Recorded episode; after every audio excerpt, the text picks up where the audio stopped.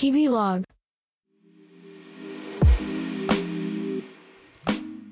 全集中と呼吸の話。こんにちはしんのすけです。30代クリエイティブディレクターの日々の視点日々ログ聞いてくれてありがとうございます。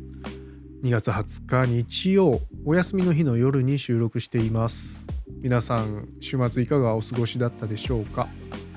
えー今日はね先ほどまで僕はまあ、休日ということで週1回通っているジムパーソナルジムに行ってみっちりしごかれてきました。はい。なんかね今日だいぶと負荷をかけられて、まあ、かけられてってなんかすごい被害者面なんですけどね。僕が頼んでることなんですけどちょっとねハードな運動だったんで声がかすれてるような気がしますけど、えー、ぜひ最後までお付き合いください。今回はね部屋の中の空気を一番集中できる空気にするにはどうしたらいいかっていうことについてね、えー少し前にある、まあ、ネット上で記事を見かけてああそうなんだと思ってね。あのちょっと意識して部屋の中の空気を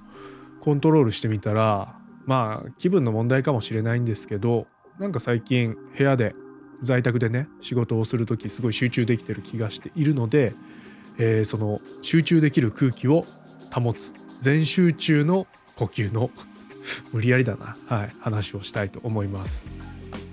はい、皆さんはあのーまあ今こういうご時世でね在宅で仕事されてる方作業されてる方多いのかなと思いますしオフィスとか、えー勤め先のなんか仕事場があるっていう方も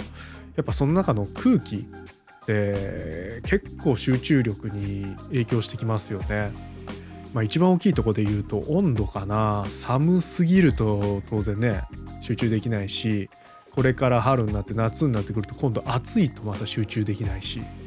かといってオフィスとかにねあのデスクがあって仕事されてる方ってその部屋にいる人それぞれで温度の感じ方って違うじゃないですか。ねいわゆるエアコン温度設定戦争みたいな話も聞きますけど、はい、まああの在宅で自分一人がいる空間で、えー仕事を作業されてる方っていうのは比較的自分で、まあ、自分に適した環境に部屋の中をすることができるのかなと思うんですけれども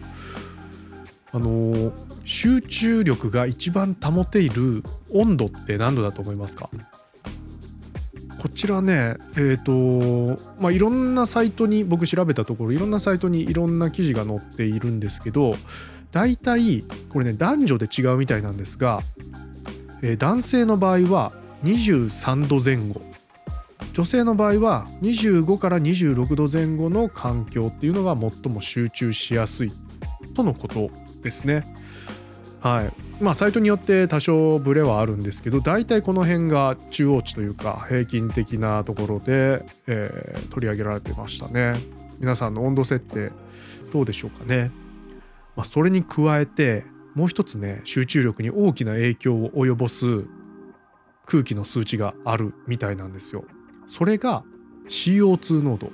いわゆる二酸化炭素濃度ってやつですね。はい、室内の二酸化炭素濃度がかなり集中力人間の集中力脳の働きには影響するらしくてこれがね、えーと単位はね ppm らしいですね。室内の二酸化炭素濃度の濃度を表す数字の単位が ppm で。で室内では集中力を保つには 800ppm 以下が望ましいということで。でこの数値が 1000ppm を超えると集中力がどんどん途切れていくと。でこれを、えー低い濃度に維持するの、まあ、二酸化炭素ってね僕ら人間が酸素吸って吐いてるので自分がいる人がいるってことは二酸化炭素濃度どんどん増えていくし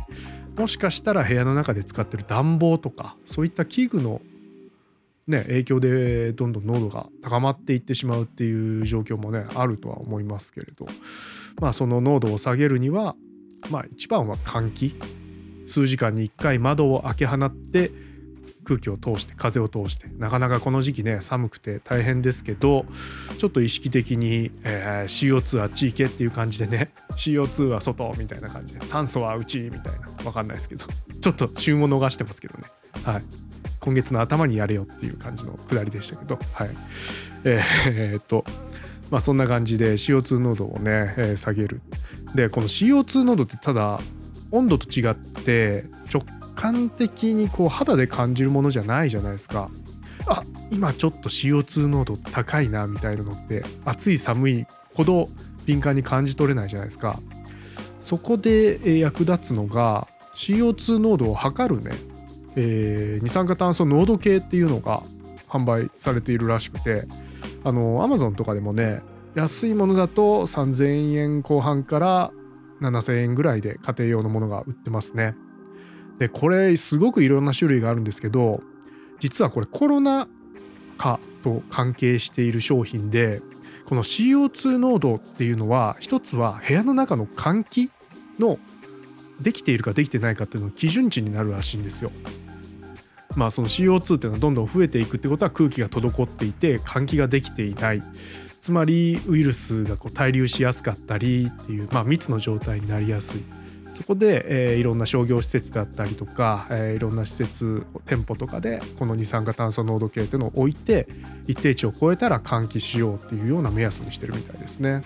なのでまあ、うん、ここ数年のねこういう状況で二酸化炭素濃度計って結構いろんな種類いろんな会社が出して価格も落ちてるので、えー、まあウイルス対策も一石二鳥的に兼ねるということで気になる方は調べてみて導入されてはいかがでしょうか。ね、僕も実は1台置いていて、うん、仕事で買ったものをちょっと払い下げでね使わせてもらってるんですけど、うん、なんかそういう空気を入れ替えるっていうのは気持ちよくてね。あのそれだけでもリフレッシュになるなっていう実感があります。最後までお聴きいただきありがとうございました。しんのすけでした。またね